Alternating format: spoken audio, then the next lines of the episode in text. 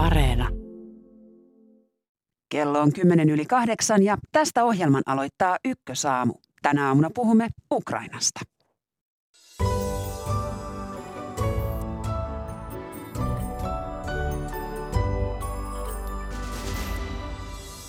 Venäjä siirtää joukkojaan Ukrainan raja yli tunnustamilleen separatistialueille. Ohjelman aluksi otamme yhteyden Ukrainaan ja keskustelemme, missä vaiheessa sota alkaa. Ulkoasiainvaliokunnan puheenjohtaja Jussi Halla-aho on Ykkösaamun vieraana 8:30. Länsiliittouma julkaisi eilen laajat Venäjän vastaiset talouspakotteet. Puolen tunnin kuluttua arvioimme, miten tehokkaat uudet pakotteet ovat ja miten mahdolliset vastatoimet vaikuttavat Suomen talouteen. Lähetyksen lopuksi otamme yhteyden Tallinnaan. Yhdysvallat lupasi Baltialle sotilaallista lisätukea. Minä olen Marjo Näkki ja tämä on Ykkösaamu. Hyvää huomenta. Tilanne Ukrainan ja Venäjän välillä jatkuu tulen arkana. Meillä on nyt yhteys Länsi-Ukrainan Lviviin, jonne on painut esimerkiksi moni lähetystä ja siellä on myös kirjeenvaihtajamme Suvi Turtiainen. Hyvää huomenta. Hyvää huomenta. Ukrainan presidentti Volodymyr Zelenskyi kertoi illalla kutsuvansa reserviläisiä palvelukseen, mutta käskyä asevoimien yleisestä liikekannalle panosta ei olla antamassa. Presidentti toivoi, että diplomatian kautta edettäisiin. Kuvaile, Suvi, minkälainen viesti tämä on? No, tämä tieto siitä, että nyt reserviläisiä kutsutaan palvelukseen, kertoo siitä, että Ukraina varautuu nyt laajempaan hyökkäykseen kuin mitä tällä hetkellä Itä-Ukrainassa on käynnissä, vaikka tätä yleistä liikekannallepanoa ei vielä tässä vaiheessa annetakaan. Sillä tieto tästä reserviläisten kutsumisesta tuli sen jälkeen, kun Venäjä eilen ilmoitti tunnustavansa nämä kapinallisalueet laajemmin kuin mitä nyt Venäjän tukemilla joukoilla on hallussaan. Sen sijaan diplomatian tie ei tällä hetkellä etene. Viime yönä Yhdysvaltain ulkoministeri Blinken perui torstaiksi suunnitellun tapaamisen Venäjän ulkoministerin Sergei Lavrovin kanssa, ja syyksi Blinken kertoi sen, että Venäjä on aloittanut hyökkäyksen Ukrainaan vastaan ja vetänyt siten pohjan näiltä diplomaattisilta neuvotteluilta. Miten arvioit Zelenskin esiintymistä? Kuinka tomerana tai päättäväisenä hän oli? No, hän on kiinnostava esiintyjä siinä, että hänen riskiarvionsa eroaa aika selvästi sitten Yhdysvaltain hyvin hälyttävistäkin riskiarvioista, ja Zelenskyi on arvostellut muun muassa sitä, että länsimaat ovat siirtäneet näitä lähetystöjään tänne Lviviin, Kiovasta, ja miten osa myös liike-eliittiä on lähtenyt jo Ukrainasta. Hänen mielestään olisi tärkeää pysyä nyt Kiovassa. Ja pitää tosin huomauttaa, että Suomen suurlähetystö on edelleenkin Kiovassa ja auki. Mutta täällä tulee vähän niin kuin ohi presidentin nyt uudenlaista viestiä myös kansalle. Ukrainan hätätilaviranomainen kertoi eilen ensimmäistä kertaa, antoi ohjeita sen varalle, että miten pitää nyt kansalaisten alkaa varautua. Annettiin ohjeita kerätä vähän ruokaa ja juomavarastoja ja varautua sähkökatkoksiin ja siihen, että evakuointikäsky saattaisi tulla hyvinkin nopeasti. No, minkälaisia keskusteluja, Suvi, olet käynyt siellä paikallisten kanssa? No, pitää sanoa, että nyt täällä tunnelma on muuttunut selvästi huolestuneemmaksi ja pelokkaammaksi. Ja selvä käännekohta oli tuo Putinin hyvin raivokas puhe maanantaina, jossa hän siis totta kai tunnusti nämä Donetskin ja Luhanskin kapinallisalueiden itsenäisyyden, mutta suuri osa puheesta meni siihen, että Putin kyseenalaisti koko Ukrainan itsenäisen valtion ja Ukrainan oikeuden olla itsenäinen valtio. Ja tämä viesti herättää suorastaan pelkoja paikallisissa, ja kun puhuin täällä eilen ihmisten kanssa, niin tunteet olivat selvästi pinnassa. Ihan parikin henkilöä alkoi sitten haastelun lopuksi, tuli vedet silmiin ja niin kuin, että moni kertoi suorastaan pelkäävänsä Ukrainan itsenäisyyden puolesta. Satelliittikuvat kertovat sotilaallisen toiminnan kiihtymisestä Valko-Venäjällä. Venäjän toiminta luo suurta painetta myös Puolassa, jossa aiemmin kävi tällä viikolla. Miten arvioit, mikä on Puolan asema? Onko se jotenkin muuttunut viime päivinä? On muuttunut, ja se liittyy nimenomaan tähän Venäjän joukkoihin tuolla Valko-Venäjällä. Venäjähän jätti suuren määrän sotilaita Valko-Venäjälle sotilasharjoitusten päätyttyä, ja ne jäävät sinne nyt määrittelemättömäksi ajaksi. Ja Valko-Venäjä on Puolan rajanaapuri. Eli tässä kriisissä Venäjä on syyttänyt NATOa siitä, että NATO jotenkin laajenesi nyt kohti Venäjän rajoja, mutta näyttää käyneen päinvastoin. Venäjä sen sijaan itse on tuonut omia joukkoja nyt lähemmäs NATOn rajaa, ja tässä Puolan ja Valko-Venäjän välissä on aukeamassa uusi sitten tämmöinen raja, jossa NATO-joukot ja Venäjän joukot ovat eri puolilla rajaa. Ja tämä totta kai tekee Puolan asemasta nyt erittäin, tekee uudenlaisen Puolan asemasta. Kiitoksia näistä kommenteista sinne Länsi-Ukrainaan, Suvi Turtiainen, ja kaikesta huolimatta hyvää päivänjatkoa sinne. Ja jatkamme keskustelua täältä studiosta. Tervetuloa tutkijaupseeri Antti Pihlajamaa Maanpuolustuskorkeakoulusta. Kiitos. Miltä Suvi Turtiaisen kertoma kuulosti Länsi-Ukrainassa, mutta selkeästi Ukrainan varautuminen on alkanut? No ei tietysti ole mikään ihme, että Ukraina myös tässä varautuu. Toisaalta merkille pantava on se, että edelleen siellä myös vaikuttaa olevan halu olla lietsomatta ikään kuin paniikkimielialaa vaan. Ja tärkeää heille tietysti olisikin pitää tässä kohtaa pää kylmänä ja tehdä se, mitä heidän voimavaroillaan tehtävissä on. Siellä ei ole vielä annettu tätä virallista liikekannalle panoa, mutta sotilaita on kutsuttu tai reserviläisiä koulutukseen. Minkälaista kieltä tämä ammattisotilaalle kertoo?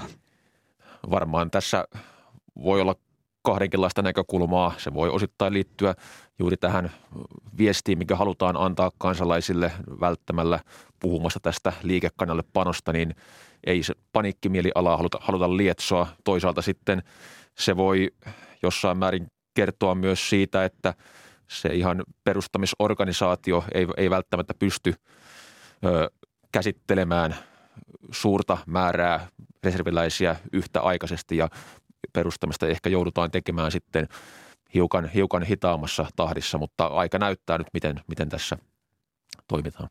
Mutta selkeästi mielialat ovat siellä nyt muuttuneet melko kipeiksi. Suvi Turtiainen kertoi, kuinka ihmiset purskahtivat itkuun hänen haastatteluissaan. Ja eilen 8:30 uutisissa Turtiaisen raportissa sikäläiset ihmiset, siis Länsi-Ukrainassa, kokivat, että nyt Ukraina on jo jätetty yksin. Hurjaa kieltä. Niin, ei varmasti tavallisilla ihmisillä siellä ymmärrettävästä syistä alkaa olla aika hankalat olot, ja siinä mielessä nämä kommentit ei ole mitenkään erikoisia. Presidentti Sauli Niinistö sanoi eilen tiedotustilaisuudessa puolilta päivin: emme ole nähneet vielä sotaa. Viime yönä Venäjä jo omankin ilmoituksensa mukaan kuljetti joukkoja 2 Itä-Ukrainan separatistimaakuntaan, jotka se toissapäivänä tunnusti. No koska, Antti Pihlajamaa, voidaan puhua sodasta tai Venäjän uudesta hyökkäyksestä Ukrainaan? No nämä tietysti määrittelykysymykset tai niihin ei ehkä nyt tässä akuutissa kriisissä kovin syvälle ole tarpeen uppoutua. Luulen, että kaikki on yhtä mieltä siitä, että Itä-Ukrainassa on käyty oikeastaan sotaa jo vuosikausia. Ja edelleen yhtä mieltä ollaan varmaan siitä, että Ukrainan suvereniteettia on jo loukattu tunnustamalla nämä Donetskin ja Luhanskin kapinallisalueet itsenäisiksi. Ja se tietysti, jos ja kun Venäjä nyt sinne joukkoja edelleen siirtää, niin vaan alleviivaa tätä tilannetta. Se, että millä intensiteetillä sotaa käydään, niin se tietysti vaihtelee, ja jos Venäjä lähtisi voimallisemmin tukemaan näitä itsenäiseksi julistamiaan tai tunnustamiaan alueita ja siirtäisi joukkoja tämän kontaktilinjan länsipuolelle, niin silloin tietysti oltaisiin tilanteessa, jossa yhä suoremmin venäläiset ja ukrainalaiset joukot ottaisivat yhteen keskenään. Mutta eikä tämä ole vain ajan kysymys, koska tuo kontaktilinja tavoitetaan ja siitä yli mennään. Kontaktilinja on siis Luhanskin ja Donetskin maakuntien keskeltä menevä linja, joka on sovittu tulitaukolinjaksi Ukrainan ja Venäjän välille, mutta samaan aikaan, tai Venäjän tukemien separatistijoukkojen välille, mutta samaan aikaan itse maakunnan raja on syvemmällä Ukrainan puolella. Ja tähän tuli nyt sitten vahvistus eilen Venäjältä. Putin ilmoitti, että kyse on kokonaisista maakunnista. Eli venäläisjoukot ovat ilmeisesti tunkeutumassa pian läpi tuosta kontaktilinjasta. Se on mahdollista. Putin sai lisäksi parlamentin ylähuoneelta luvan käyttää asevoimia ulkomailla ja mikä vielä merkille pantavaa on se, että voi arvioida, että tähän mennessä Venäjän tavoitteet eivät kuitenkaan ole tulleet saavutetuksi. Ne tavoitteet, mitä he Ukrainassa ajavat, ja se antaisi ymmärtää, että heillä on vähintäänkin suuri motiivi jollain aikavälillä, jollain tavalla jatkaa Ukrainan, onko se painostusta, onko se täysimittaista sotaa, mitä se on. Keinot ja ajankohta on vielä arvotus, mutta hyvin todennäköistä on, että tämä jollakin aikavälillä tästä edelleen menee eteenpäin, ja oikeastaan voi sanoa, että tapahtuu aivan mitä tahansa, niin tämä ikään kuin laajempi konfliktiasetelma ei tästä häviä mihinkään, vaan se jatkuu hamaan tulevaisuuteen. No mikä on arvioisi, mikä on se Venäjän tavoite? No näitä Venäjän poliittisia tavoitteitahan on Putinkin julkilausunut useaan otteeseen. Hän viimeksi maanantaina toi niitä esille ja aiemmin on puhunut tai antanut näitä vaatimuslistoja julkisuuteen. Hän korosti muun muassa sitä, miten Ukrainan valtiollinen olemassaolo on kyseenalaista ja se on ikään kuin tämmöinen ei-valtio. Aikaisemmin on hyvin voitu tulkita Putinin tavoitteleman, voisiko sanoa, ideologista ja sotilaallista etupiiriä. Näitä tavoitteita varmasti haetaan, mutta toisaalta ne on osittain myös pitkän tähtäimen tavoitteita. Niitä tavoitellessa ei välttämättä ole mikään kiire. Ei Venäjällä ole tällä hetkellä mitään sellaista motiivia, joka pakottaisi sen toimimaan tänään tai huomenna. Se on kuitenkin tässä tilanteessa, voi sanoa, kuljettajan paikalla ja se varmasti pitää vaihtoehdot avoinna, katsoo miten Ukraina reagoi ja etenee sitten sitä toimintalinjaa, mikä kulloinkin parhaaksi katsotaan ja minkälaisia tilaisuuksia avautuu. Niin, itse asiassa tässähän mennään nyt hyvin Venäjän ikään kuin jonkinlaisen käsikirjoituksen mukaan. Ja kuten presidentti Niinistö eilen sanoi, niin Venäjän toimintaa voi pitää irrationaalisena, mutta se on rationaalista silloin, kun irrationaalisuus johtaa siihen, että me pidämme sitä irrationaalisena. Niin, rationaalisuus, irrationaalisuus, ne on jollain tavalla suhteellisia käsitteitä ja se, mitä me pidämme irrationaalisena, niin välttämättä taas heidän kannaltaan voi olla rationaalista. Kun puhutaan rationaalisuudesta, niin tietysti pitää muistaa vielä se, että se ei ole mitään puhdasta matematiikkaa. Asevoiman käytön suunnittelu ei ole puhdasta matematiikkaa, vaan kyllä siihen poliittisella tasolla vaikuttaa toki myös kulttuuriset tekijät, ymmärrys siitä, vaikkapa nyt mikä Venäjän asema ja paikka tavallaan on maailmassa ja mikä on Venäjän ja Ukrainan suhde ja sitä kautta ne poliittiset tavoitteet syntyy ja siitä sitten jalostetaan sotilaallisia tavoitteita, joihin tietysti tietyt lainalaisuudet, alkaen siitä paljonko joukkoja on käytössä ja niin poispäin, niin vaikuttaa. Niin, no puhutaan nyt siitä, joka ehkä nyt sitten voi olla jonkinlainen, tai en tiedä. No yritetään nyt tätä rationaalista puolta, eli sotilaallista voimaa. Aletaan laskea näitä tankkeja. Eli eri lähteiden mukaan Venäjä on keskittänyt Ukrainan rajan läheisyyteen 150 000 jopa 190 000 sotilasta. No tässä määrässä taitaa olla nyt sekä joukot siellä pohjoisessa, eli ne joukot, jotka Venäjä on jättänyt Valko-Venäjälle tämän edelleen jatkuvan sotaharjoituksen takia. Sitten siellä on idässä tätä keskitystä, mitä Venäjä on sinne tuonut. Minkälainen voima tällaiset joukot ovat? No sehän on täysin poikkeuksellinen voima. Ei tällaista ole Euroopassa nähty vuosikymmeniin ja onko se vertailukohta se Prahan tukahduttaminen vai? No, mikä on se vertailukohta, niin se on ehkä sivuseikka, mutta olennaista on se, että myös Venäjän mittakaavassa tällaista ei ole nähty. Mies muistiin voi sanoa. Ja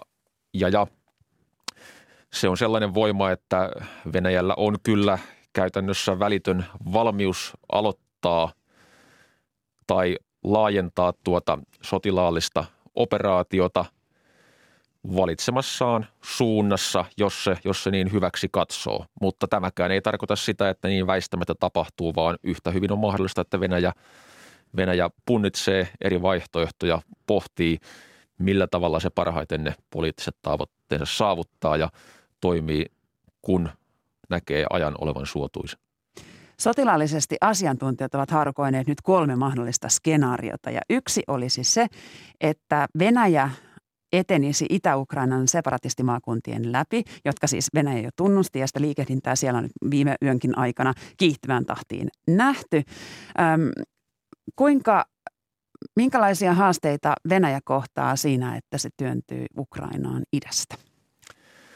No työntymällä Ukrainaan idästä niin on tietysti mahdollista sitoa Ukrainan joukkoja, mutta puhuttiin sitten mistä tahansa vaihtoehdosta, tultiin idästä, pohjoisesta tai mistä suunnasta hyvänsä, niin ehkä perushaaste on se, että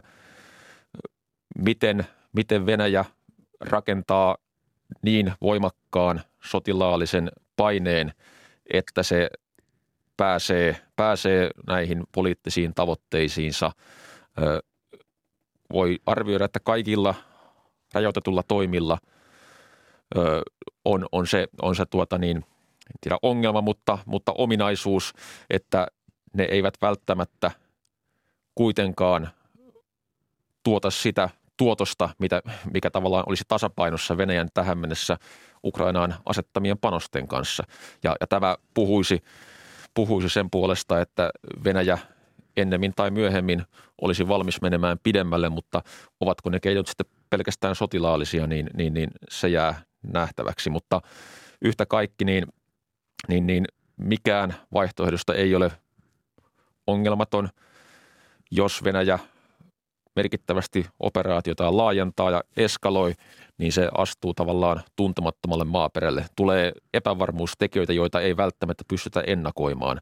Ja haluaako Venäjä ottaa tämän riskin, onko se siihen valmis, niin sitä varmaan osittain myös nyt arvioidaan. Ja sieltä Itä-Ukrainasta tullessa, niin huolto tulee olemaan aikamoinen haaste. Huolto tulee olemaan varmaan haaste. Toki sama koskee muitakin skenaarioita, jos tämmöinen yksittäinen hyökkäyskiila pyrittäisiin syvälle Ukrainaan työntämään, niin se huolto ei välttämättä ole sen helpompaa, tultiin mistä suunnasta tahansa. Venäjä voisi hyökätä kohti Kiovaa myös Valko-Venäjältä käsin, jonne se on nyt keskittänyt näitä joukkoja. Eli täällä sotaharjoitusten jäljiltä on arvioiden mukaan noin 30 000 venäläissotilasta ja ilmeisesti Valko-Venäjänkin vahvuutta voidaan jo lukea tuohon Venäjän armeijaan. Niin se, että missä määrin sitten tällainen yhteisen operaation valmistelu on tehty, niin sitä on vaikea sanoa. Kaikki vaihtoehdot varmaan on mahdollisia ja voimme arvailla erilaisia todennäköisyyksiä, mutta ulkoapäin näistä merkeistä, mitä nyt julkisista lähteistä on saatavissa, niin on vaikea sanoa, että mikä sitten olisi todennäköisempi kuin joku toinen. No sitä kautta päästäisiin ainakin eristämään Kiovaa tai ainakin hankaloittamaan tuntuvasti pääkaupungin toimintaa. Näin voi hyvin olla, jos se nähdään palvelevan poliittisia päämääriä, niin sekin on vaihtoehto. Yksi ehkä lännen näkökulmasta ehkä loogisimmista vaihtoehdoista olisi se, että Venäjä lähtisi avaamaan maarajaa kohti laittomasti miehittämäänsä Krimiä, Krimin niemimaata. Mutta se tarkoittaisi sitä, että siitä pitäisi valloittaa Mariupolin kaupunki välistä. Minkälainen haaste tämä olisi? No yleisesti ottaen kaupunki, sodan käynti on hankalaa, se sitoo joukkoja, se hidastaa liikettä ja kaupunkien haltuunotto on kaiken kaikkiaan hyvin vaikea tehtävä. Voi sanoa, että siinä myös nämä itse kaupungit kärsisivät todennäköisesti aika suuria vaurioita ja ajaako se sitten kenenkään etua niin en tiedä, välttämättä ei. Kelirikko on yksi asia, joka alkaa siellä vaivaamaan maaliskuussa. Tarkoittaako, että Venäjän täytyy liikkua sotilaallisesti ennen tai tässä ihan lähiaikoina? No keli on yksi tekijä muiden joukossa, joka vaikuttaa arviointiin, mutta se ei ole suinkaan ainoa tekijä. Mä luulen, että pikemminkin arvioidaan kokonaisuutta ja sinänsä tämmöinen yksittäinen tekijä tuskin on ratkaiseva. Kiitoksia näistä arvioista tutkijaupseeri Antti Pihlajamaa Maanpuolustuskorkeakoulusta ja kiitos käynnistä Ykkösaamussa. Kiitos.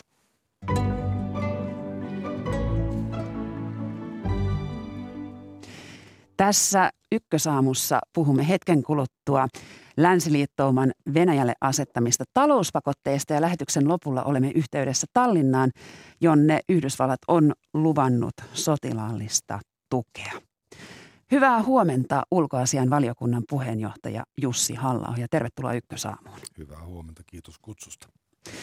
Yhdysvallat on perunut ulkoministeritapaamisen Venäjän kanssa. Näettekö, että diplomatian tie olisi nyt kuljettu loppuun? No, diplomatia on ollut hiukan hankala työkalu tilanteessa, jossa Venäjä ei todellisuudessa hae sellaista ratkaisua, joka olisi edes periaatteessa muille osapuolille hyväksyttävissä. Venäjän pitkän tähtäyksen tavoitteet varmasti liittyvät historiallisen Venäjän imperiumin niin sanotusti menetettyjen alueiden eli Valko-Venäjän ja Ukrainan haltuunottoon. Tähän on psykologisia tekijöitä, sotilastrategisia motiiveja, hyvin monenlaisia motiiveja. Joten näkisin, että diplomatian tie, keskusteleminen on toki tärkeää, mutta diplomatia on ehkä ollut Venäjälle pikemminkin keino pelata aikaa ja luoda hämmennystä. Viime yön aikana Venäjä on omankin ilmoituksensa mukaan jatkanut joukkojen siirtoa näille tunnistamilleen Itä-Ukrainan separatistialueille. Ajatteletko, että tässä on nyt edetään jonkinlaisen Venäjän pelikirjan mukaan? Venäjä etenee askel kerrallaan, pysähtyy ja tarkastelee, minkälaisia reaktioita se askel aiheuttaa. Ja jos ne reaktiot ovat sellaisia, että Venäjä katsoo pystyvänsä elämään niiden kanssa, se ottaa seuraavan askeleen. Eli tämä tilanne ja uskoakseni myös Venäjän suunnitelmat elävät kaiken aikaa. Ja niinpä kaikella, mitä muu maailma tekee tai jättää tekemättä, on heijastevaikutuksia tulevaisuuteen.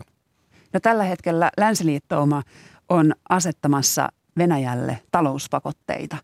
Eli tämä nyt ei näytä ainakaan Venäjää estävän tai edes juuri häiriköivän. No, Venäjä varmasti tietää, että uusista kansainvälisen oikeuden rikkomuksista seuraa sanktioita. Länsimaat ovat jo omien kasvojensa säilyttämiseksi pakotettuja tekemään jotakin, ja uskoisin, että Venäjällä oli varauduttu paljon ankarampiin vastatoimiin kuin mihin länsimaat nyt näyttävät tällä hetkellä olevan valmiita. Pakotteilla on vaikutuksia Venäjän talouteen ja tavallisten venäläisten elämään, mutta ei niillä ole vaikutusta Venäjän johdon toimintaan.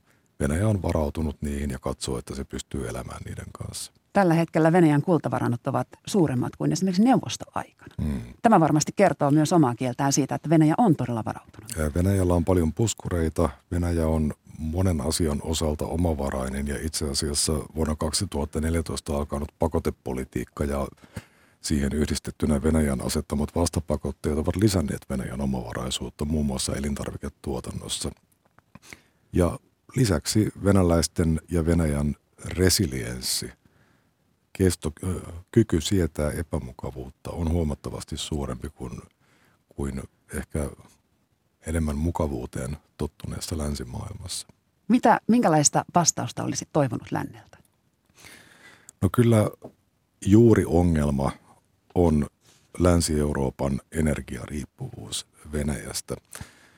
Venäjä tietää sen, että teki sen mitä hyvänsä Ukrainassa tai muualla, niin länsimailla ei ole kykyä eikä halua ylläpitää kovin ankaria pakotteita kovin pitkää aikaa. Ja Venäjä laskee, että se pystyy elämään tämän pakotevaiheen yli. Ja se laskee siinä mielestäni aivan oikein. Jos Eurooppa haluaa saavuttaa riippumattomuuden Venäjästä ja mahdollisuuden reagoida Venäjän sietämättömään toimintaan, niin sen on katkaistava tämä energiariippuvuus. Eli suomeksi sanottuna vedettävä letkut irti. Se tarkoittaa aivan uudenlaista ajattelua eurooppalaisessa energiapolitiikassa, muun muassa Saksan täysin vastuuttomien ydinvoimapäätösten peruuttamista. Se vaatii ajattelutavan muutosta. Vaatiiko se ajattelutavan muutosta myös meillä Suomessa, koska meillä on rakennuslupa Fennovoimalle nyt vetämässä? Kyllä tätä asiaa on syytä arvioida myös kansallisen turvallisuuden kannalta. Suomi ei ole aivan niin turvassa maailman myrskyiltä ja uhilta kuin täällä ehkä halutaan ajatella.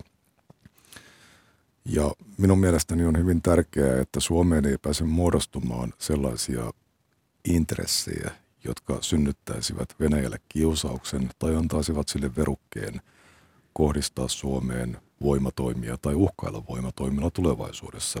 Tasavallan presidentti on varmasti aivan oikeassa siinä, että mitään akuuttia uhkaa ei tällä hetkellä kohdistu Suomeen, mutta nyt palaan siihen, mitä äsken sanoin, että kaikki mitä me nyt teemme ja jätämme tekemättä, me löydämme sen edestämme. No onko se sitten pelottavaa sanoa Rosatomille, joka on siis tämä voimalla toimittaja, että tänne ei ollakaan enää tervetulleita, ei kiitos. No ehkä siitä on jo syytä olla huolissaan, jos se on pelottavaa. Eihän sen pitäisi olla pelottavaa. Jos se on pelottavaa, niin se tarkoittaa, että siihen liittyy todella turvallisuusongelmia. No ajatteletko, että Suomen poliittisessa johdossa on tätä pelkuruutta?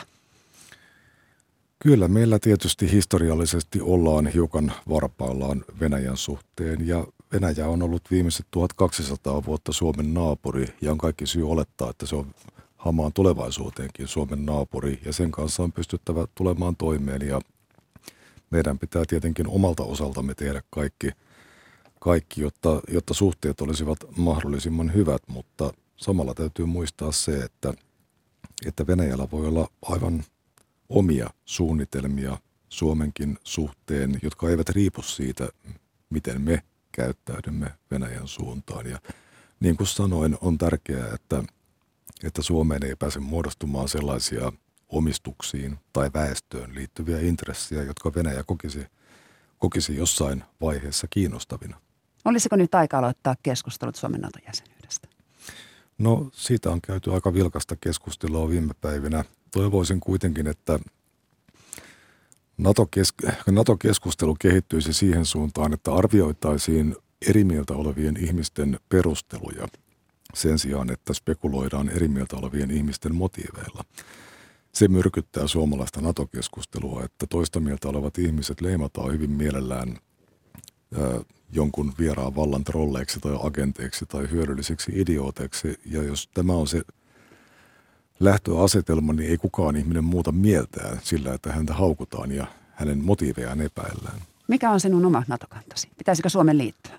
No elämä olisi varmasti yksinkertaisempaa, jos Suomi olisi Naton jäsen, mutta tässäkin asiassa kannattaa miettiä sitä, että onko se pelkästään Suomen omissa käsissä. Minulla ei ole tähän selkeää vastausta, että onko se vai eikö se ole, mutta Natossa on aika paljon olemassa olevia jäseniä, joilla kaikilla on omat intressiinsä ja ne pohtivat tietysti uusien jäsenten ottamista tästä näkökulmasta. Eli oma kantasi on myös auki vielä NATO-jäsenyyden suhteen? Oma kantani on se, että Suomen olisi hyvä olla tällä hetkellä Naton jäsen, mutta se, että minkälaista problematiikkaa liittyisi siihen, että Suomi nyt hakisi Naton jäsenyyttä, niin tämä asia vaatisi perusteellista ja korkeatasoista keskustelua. Miten näet, mitä Venäjä seuraavaksi tekee Ukrainassa?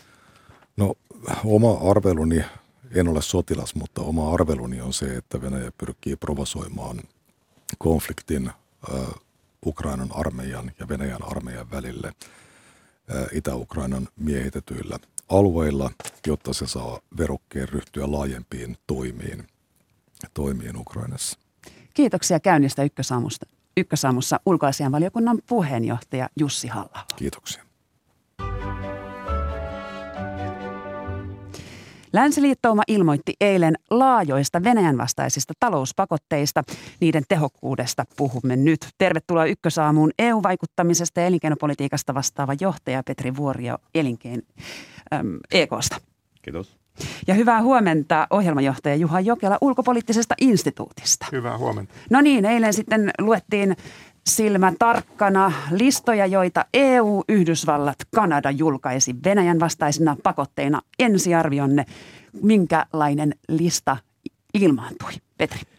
Tämä selkeästi tämä paketti, se osoitti sen, että pystytään nopeisiin toimiin. ja tarkoitus on tänään vielä saattaa niitä myöskin voimaan.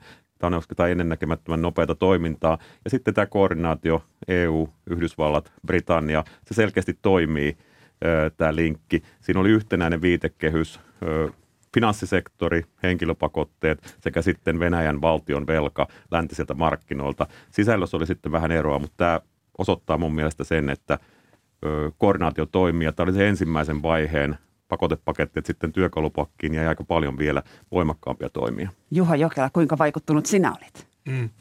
No mä sanoisin, että ehkä paino juuri tässä, että työkalupakkiin jäi niitä voimakkaampia toimia ja ehkä tässä on syntynyt myös sellaisia odotuksia, erityisesti Yhdysvaltojen ulostulon kautta, että siinä tilanteessa, että tapahtuisi tämmöinen täysimittainen sotilaallinen invaasio Ukrainaan ja jopa hallituksen vaihtaminen, niin siinä vaiheessa olisi sitten nämä kaikkein kovimmat keinot käytössä, mutta nyt kun kysymys on sitten toisenlainen siinä mielessä, että on tunkeuduttu näihin Donetskin ja Luhanskin alueille ja siinä mielessä rajatummasta tilanteesta, niin on varmasti nyt tehty sitten Washingtonissa, Lontoossa ja Brysselissä, kaikissa EU-pääkaupungissa se tilannearvio, että nämä rajoitummat toimet on tässä vaiheessa se paras tapa edetä. Sitä voidaan sitten keskustella, että onko näin ja mitkä ne arviot siihen liittyy on, mutta tämä on kuitenkin yhtenäinen arvio tässä läntisessä pakoterintamassa nyt tällä hetkellä.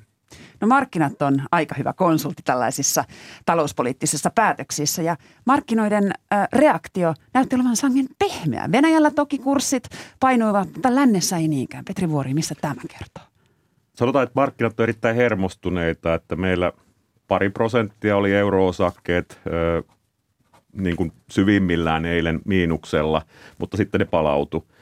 Tämä kertoo siitä, että on erittäin suurta epävarmuutta ja niin kuin tämä sodan uhka keskellä Eurooppaa, se luo epävarmuutta kulutukseen, investointeihin ja kyllä tässä niin kuin tullaan tätä hermostuneisuutta näkemään ja tämmöistä niin sanottua volatiliteettia. Mutta sitten kun me katsotaan esimerkiksi kaasusopimusten eurooppalaisten hintaa, niin ne nousi 10% eilen, eli aika merkittävä yhden päivän piikki ylöspäin. No minkälaisia vaikutuksia sinä olisit odottanut jo tälle päivälle tai eiliselle näistä pakotteista? No tässä on varmasti niin kuin markkinoiden näkökulmasta myös se huomio, että Venäjän katsotaan nyt olevan huomattavasti varautuneempi näihin lännen toimiin kuin ehkä muutama vuosi sitten voisi ajatella. Ja voisi ajatella, että tässä myös niin kuin koko Ukrainan kriisin, 2014 kriisin jälkeen niin on tietynlaista varautumista Venäjällä tehty. Nämä Venäjän vastatoimet, niin sanotut vastapakotteethan ovat olleet myös osittain tällaista selkeää niin kuin Venäjän talouspolitiikkaa, teollisuuspolitiikkaa, jossa on sitten haluttu rakentaa omaa teollisuutta ja nyt en osaa arvioida sitä, että missä määrin tässä esimerkiksi rahoitusmarkkinakontekstissa on onnistettu, mutta kaikki me tiedämme, että Venäjän varannot ovat tällä hetkellä sellaisia, että se pystyy ainakin jonkin aikaa näitä pakotteita sietämään. Mä uskoisin, että ne markkinareaktiot saattavat olla sitten tuntuvampia siinä tilanteessa, että tätä pakoteruuvia kiristetään ja siirrytään sitten näihin niin kuin vakavaankin pakotetoimiin, koska siellä on myös sitten ihan uusia elementtejä tällä hetkellä ainakin Yhdysvalloista tulee tietojen mukaan harkinnassa ja ne liittyvät myös sitten esimerkiksi teknologiaa, vientirajoituksiin ja myös sitten tämän tavallaan teknologiaketjun eri vaiheisiin ja näihin on haettu liittolaisia myös sitten Aasiasta ja se saattaa tarkoittaa sitten myös niin kuin keskipitkän aikavälin talousnäkymissä Venäjälle aika hankalaa tilannetta. Yhdysvalloissahan käytiin eilen tiukkaa keskustelua siitä määrittelystä, että mitä siellä Ukrainassa tapahtuu. Ja Joe Biden, presidentti, päätyi lopulta käyttämään sanaa invasion, eli hyökkäys. Ja tämä nyt antoi sitten Yhdysvalloille laajemman lainsuoman ikään kuin mahdollisuuden kurittaa Venäjää entistä kovemmin. Juha Jokela. Kyllä tämä määrittely on tärkeä kysymys tässä tilanteessa, jos ajatellaan, että alueet ovat Ukrainan alueita, eli tässä on alueellisen koskemattomuuden loukkaamisesta kysymys. Ja jos nyt sitten näiden tietojen mukaan, joita käytettävissä on, jotka tietenkin elävät tällä hetkellä, jos myös sitten niin kuin sotilaallisia voimavaroja siirretään nyt sitten näille tunnustetuille alueille, niin kyllähän siinä on valtauksesta, niin sanotusti kysymys invasionista. Mutta Yhdysvallat on myös ollut hyvin huolellinen mun mielestä tässä niin kuin kielenkäytössään, että ulkoministeri Blinken sanoi yöllä, että this is a beginning of an invasion. Ja tällä tarkoitetaan usein sitä, että pelätään, että vielä suurempi invaasio on sitten tulossa. Ja varmasti nämä pakotetoimet on juuri nyt kytketty myös siihen, että tässä olisi vielä pelivaraa ja ei haluta käyttää tavallaan sitä koko pakotearsenaalia, joka on käytössä tässä vaiheessa. No kuinka hyvin Venäjällä tiedetään tämä Yhdysvaltain pakotearsenaalin syvyys tai laajuus? Sanotaan näin, että Yhdysvallat on ollut tässä pakote ja myöskin puhutaan myöskin vientivalvonnasta. He on ollut tässä aika paljon avoimempia kuin Euroopan unioni. Euroopan unioni on halunnut pitää tämän paketin sisällön salassa, ehkä säilyttääkseen jonkinlaisen yllätysefektin, plus sitten välttääkseen tämmöisen jäsenmaiden välisen huutokaupan siitä, että mitä se pitäisi olla. Mutta Yhdysvallat on indikoinut, että he tähtää, mitä Venäjälle tapahtuu, jos he ottaa sen kovan arsenaalin käyttöön.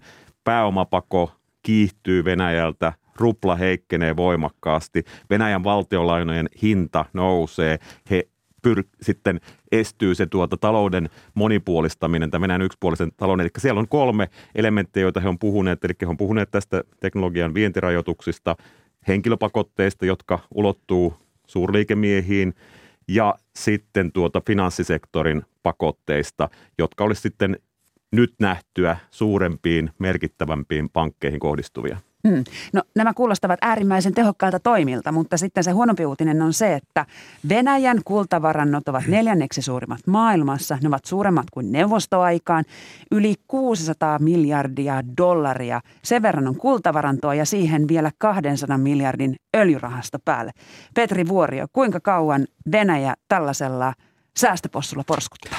No kyllähän Venäjällä on rakennettu todella vahvat taloudelliset puskurit ja kyllä heillä tämmöistä resilienssiä tai kestokykyä on, että Venäjän valtion velkahan on noin 20% bruttokansantuotteesta, se on länsimaisen mittareen tavattoman alhainen taso, siellä on 14% BKT:stä tosiaan tämä hyvinvointirahasto ja sitten kun nyt ei ole puhuttu oikeastaan siitä, että kun öljyä ja kaasua kuitenkin lähtökohtaisesti viedään, niin ne on se merkittävä Venäjän budjetin tulonlähde kuitenkin. Eli varmasti semmoista kestokykyä, että ei näe kovin helpolla Venäjän taloutta ei niin sanotusti polvilleen saada pakotetoimin. Saksa ilmoitti eilen, että se keskeyttää Itämeren kaasuputken Nord Stream 2 käyttöönoton. Juha Jokela, mitkä ovat tämän päätöksen seuraukset?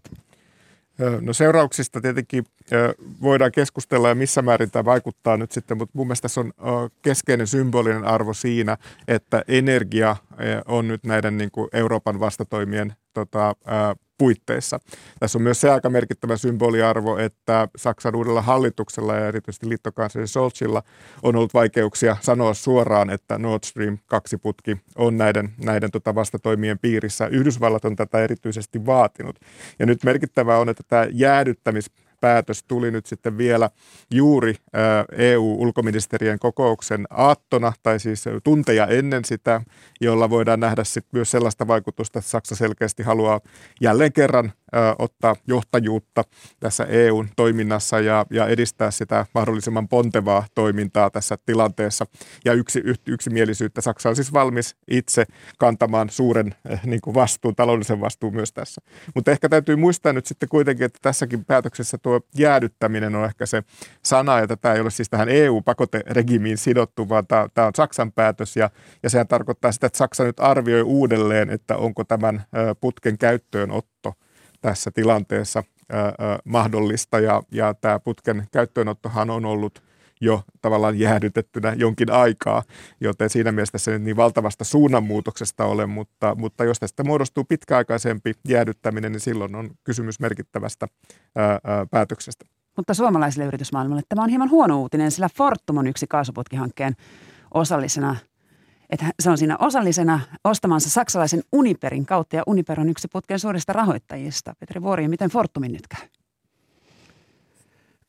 Kuten Juha tuossa totesi, niin on tietysti hyvin vaikea arvioida, että mitä tämä jäädyttäminen ja miten tämä tilanne tässä etenee ja mikä on sitten lopputulema. Että tässä on niin paljon spekulatiivisia osia, että tämmöisen arvion esittäminen on nyt puhutaan jäädyttämisestä ja miten tämä tilanne etenee, niin se varmasti sitten osoittaa tämän lopputuloksen. Mutta Fortum on kuitenkin hieman, eikä niin hiemankaan, mutta hyvin haavoittuvainen, ei ainoastaan tämän Uniperin takia, vaan sen takia, että se on aika syvällä venäläisessä energiapolitiikassa mukana. Sillä on muun muassa jättimäinen voimalahanke Siperiassa.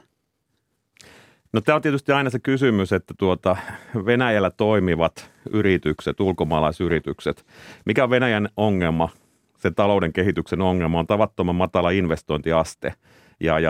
Ulkomaiset investoinnit on vähentyneet huomattavasti viime vuosina. Että kyllä tietysti niin kuin aika korkea kynnys on varmasti niin kuin siinä, että niitä investointeja siellä ruvettaisiin niin kuin jotenkin tarkastelemaan uudelleen, koska sitten on aika pitkä, syvä niin kuin jääkausi investoinneissa edessä. Että niin kuin tämä on varmaan aika korkea kynnys, että näihin paikallisiin liiketoimiin, nyt puhun yleisesti, en puhu yksittäisistä yhtiöistä. Niin, tämähän on vähän se paradoksi, että vaikka talouspakotteita on julkaistu ja ilmoitettu, että ne tulevat, niin silti länsivaluuttaa virtaa Venäjälle edelleen kymmeniä miljoonia. Kyllä vaan, ja ulkoasiainvaliokunnan puheenjohtaja tuossa aiemmassa osuudessa juuri totesi, että tämä energiariippuvuus on iso kysymys tässä ja se edellyttäisi myös sitten aikamoista niin kuin mielenmaiseman muuttumista Euroopassa. On hyvä muistaa, että tämä energiaturvallisuus nousi vahvasti agendalle vuoden 2014 jälkeen. Eurooppa ja Euroopan unioni on pyrkinyt monipuolistamaan tätä energiapalettia niin sanotusti. Ja voisi sanoa, että siinä onnistuminen on sitten kyllä niin kuin ehkä aika kriittistenkin arvioiden kohteena tällä hetkellä. On totta, että on pystytty monipuolistumaan ja pitkällä juoksulla varmasti tämä unionin vihreän siirtymän ohjelma tuo tähän aivan uutta niin kuin mahdollisuutta, mutta kyllä se irtautuminen tästä Venäjältä tuotavasta energiasta niin on haasteellista ja esimerkiksi Saksassa nyt tämän Nord Stream-putken yhteydessä se Saksan energiahan ei kaadu siihen Nord Stream-putkeen, kaksiputkeen lainkaan, mutta se, että jos kaasun hinta nousee esimerkiksi Venäjän vastatoimena, niin tällä on sitten suuri vaikutus, mutta Saksa on nyt ilmoittanut olevansa valmis tämän laskun maksamaan. Ja pakotepolitiikassa aina on kysymys myös siitä, että pakotteilla on hintalappu sekä sille, kenelle pakotteita asetetaan, että myös sitten sille toimijalle, joka niitä asettaa.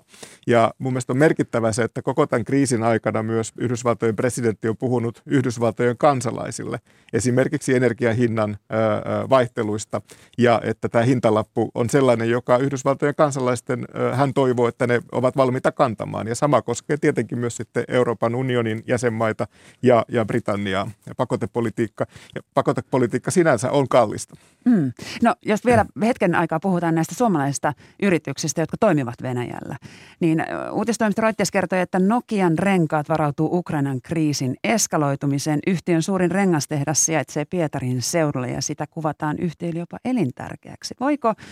Oletko edelleen sitä mieltä, että myös Nokian renkaat voisivat sillä samalla logiikalla pelastua, että Venäjä haluaa kuitenkin näitä länsi-investointeja suojella? He on merkittävä investoija. He on käytännössä Venäjän suurin kulutustavaroiden viejä, merkittävä yhtiö, joka työllistää, tuottaa merkittäviä verotuloja siihen Leningradin alueelle, että niin kuin siinä mielessä tärkeä toimia paikallisesti. Ja nämä, mitä uutisoidaan, niin se on mun mielestä aivan niin kuin paikalla olevaa. Kaikki yritykset rakentaa erilaisia riskiskenaarioita varautumismielessä. Se on niin kuin hyvää strategista liiketoimintaa erilaisten tilanteiden varalle, mutta niin kuin en tietenkään voi sanoa tai tiedä, mitä Venäjällä ajatellaan, mutta näkisin, että perusteita näiden yritysten niin kuin vakaalle toiminnalle on. Puhutaan sitten Britanniasta. Sieltä tuli eilen suomalaisiakin hyvin, ainakin urheiluihmisiä kiinnostava uutinen. Nimittäin Britannia on laittanut pakotelistalle 3 henkilöä. Heidän nimensä ovat Gennadi Timchenko, Boris Rottenberg, Igor Rottenberg ja he ovat tunnettuja Hartwall-areenan ja jääkiekkojoukkue Jokerit kytköksistään. He ovat myös Suomen kansalaisia. Onko tässä, Juha Jokela, tapahtunut nyt jonkinlainen käännös siinä, että Suomen kansalaisuus ei enää, tai minkään muunkaan EU-alueen kansalaisuus ei enää suojaa venäläisiä pakotteilta, kuten se on vähän niin kuin tuntunut tähän asti suojaavan? Mm. No kollegojen kanssa juuri tuossa juteltiin aiheesta tuolla käytävällä ja Britanniahan ei ole enää Euroopan unionin jäsenmaa, joten Britannia tämä EU-kansalaisuusulottuvuus ei suojaa. On aivan totta se, että EU-kansalaisen nouseminen EU-pakotelistalle olisi huomattavasti niin kuin useamman poliittisenkin lukon takana, joten siinä mielessä nyt nämä Britannian pakotetoimet koskevat heitä, mutta ei sinänsä suoraan niin kuin EU-pakotetoimet ja tämä on nyt yksi Brexitin lopputulema. Toisaalta mun mielestä on hyvin mielenkiintoista se, että silloin kun Brexitistä keskusteltiin ja unionin ja Britannian tästä ulkoturvallisuuspoliittisesta suhteesta, tästä niin kuin uudesta suhteesta Brexitin jälkeen, niin Britanniahan ei halunnut neuvotella EU:n kanssa tällaisesta niin kuin virallisesta sopimuspohjaisesta suhteesta ja Britannian ulko- ja turvallisuuspoliittinen selonteko lähtee myös siitä, että he mieluummin keskustelevat vahvasti niin kuin EU:n suurien pääkaupunkien kanssa kuin Brysselin instituutioiden kanssa. Ja nyt ollaan sitten tilanteessa, jossa Britannian ulkoministeri on nyt ottanut puhelimen käteen ja soittanut sitten EU-korkealle edustajalle. Ja silloin jo tiedettiin, että pakotepolitiikka on juuri se kenttä, jossa tämä yhteistyö sekä Lontoon että EU-instituutioiden välillä Brysselissä on äärimmäisen tärkeää. Ja siinä just jossakin olisi hyötyä siitä, että olisi myös nämä määräykset siellä sopimuksessa, miten tätä yhteistyötä hoidetaan. Mutta sitä voidaan pitää niin kuin hyvänä esimerkki tai hyvänä kehityskulkuna tässä kaikessa, että tämä läntinen koordinaatio on ollut niin vahvaa. Yhdysvallat on siinä varmasti pyrkinyt myös näitä eurooppalaisia toimijoita koordinoimaan. Ehkä Britannialla oli tässä tämmöinen välittäjärooli aiemmin. Ja nyt sitten Britannia ja EU niin kuin pakotetoimet kulkevat kyllä niin kuin samaan suuntaan, että sillähän saadaan niin kuin tehokkaampi vaikutus, kun ne politiikat kulkevat saman suuntaan, vaikka niissä olisi tällaista variaatiota sitten listausten suhteen. Kiitoksia teille, hyvät herrat, keskustelusta. Tämä on asia, joka varmasti herättää vielä lisää kysymyksiä ja uusia käänteitä. Kiitoksia käynnistä.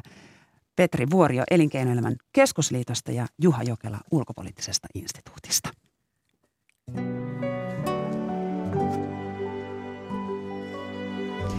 Ja meillä on nyt yhteys Tallinnaan. Hyvää huomenta Ylen Viron toimittaja Rain Kooli. Hyvää huomenta Marjo. Yhdysvallat Joe Bidenin johdolla ilmoitti eilen lähettävänsä Baltian hävittäjiä siellä jo toimivan Naton ilmavalvontaoperaation tueksi. Osa ilmeisesti saapuu sinne Viron Ämarin lentotukikohtaan. Kuinka merkittävä päätös tämä on?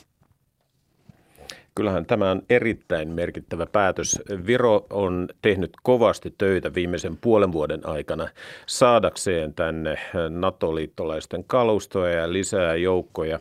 Ja Viron oma ilmapuolustus tai Viron omat ilmavoimat, nämähän ovat käytännössä olemattomia, joten yhdysvaltalaisia hävittäjiä on täällä tervehditty ilolla.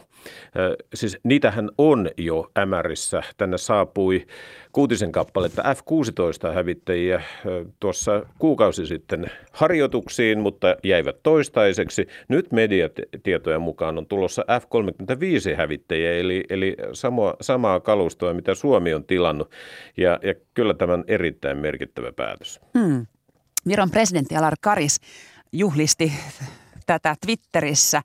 Hyvä, se lisää vakautta Baltiassa, Karis twiittasi. Ja Karis oli eilen myös Ukrainassa. Hän tapasi Ukrainan presidentti Volodymyr Zelenskyi. Mistä he keskustelivat? No eihän tällaisten keskustelujen, jossa kaksi presidenttiä tapaa ja puhuu suljettujen ovien takana, niin niiden keskustelujen sisältöähän ei koskaan kerrota julkisuuteen. Mutta lehdistötilaisuudessa Karis ainakin vakuutti täyttä tukea Ukrainalle, sanoi, että Ukrainaa ei jätetä yksin ja Viro tukee Ukrainaa niin paljon kuin on mahdollista, mutta varmaan tämän vierailun ehkä olennainen anti oli jo se, että Alar Karis ylipäätään oli käytännössä sodan aattona tai sodan aikana jopa oli Ukrainassa ja Kiovassa paikalla. Ja Viro on päättänyt auttaa Ukrainaa jopa aseistuksella, mutta eilen siellä tuli Virosta myös toinen poikkeuksellinen kiinnostava päätös. Siellä on isot teleyhtiöt sulkeneet Venäjän kanavat verkoistaan. Kerro Rain tähän loppuun, että mikä johti tällaiseen päätökseen? No eivät ole vielä sulkeneet, mutta ovat sulkemassa ja tästähän on puhuttu yli 10 vuotta, käytännössä pari vuosikymmentä, että Venäjän TV-kanavien sisältö Viron suuntaan on avoimen hyökkäävä ja halveksiva. Siellä kuulee hyvinkin rajua kielenkäyttöä Viroa, Viron itsenäisyyden olemattomuutta kohtaan ja niin edelleen. Virallinen syy näiden kanavien lopettamiselle on yhteistyön katkaiseminen yhtiön kanssa, joka välittää näiden venäläisten kanavien lähetysoikeuksia Virossa, mutta kyllähän jokainen, joka kansainvälistä politiikkaa seuraa, tietää, mikä tässä on taustalla. Tässä on etsitty lainsäädännöllistä mahdollisuutta pimentää nämä kanavat ja nyt tämä on sitten löydetty. Kiitoksia Rain ja huomenna on Viron itsenäisyyspäivä. Hyvää itsenäisyyspäivää sinne Tallinnaan.